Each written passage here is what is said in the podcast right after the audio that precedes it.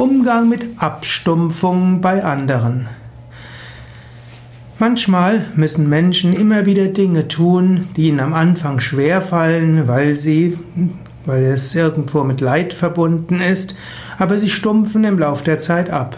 Es kann bei Ärzten so sein, bei Krankenschwestern, bei Psychotherapeuten. Jeden Tag werden sie mit so viel Leid konfrontiert.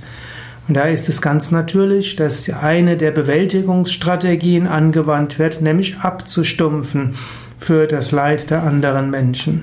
Wenn du jemanden begegnest, der eine solche Abstumpfung ausstrahlt, dann habe Mitgefühl mit ihm oder ihr.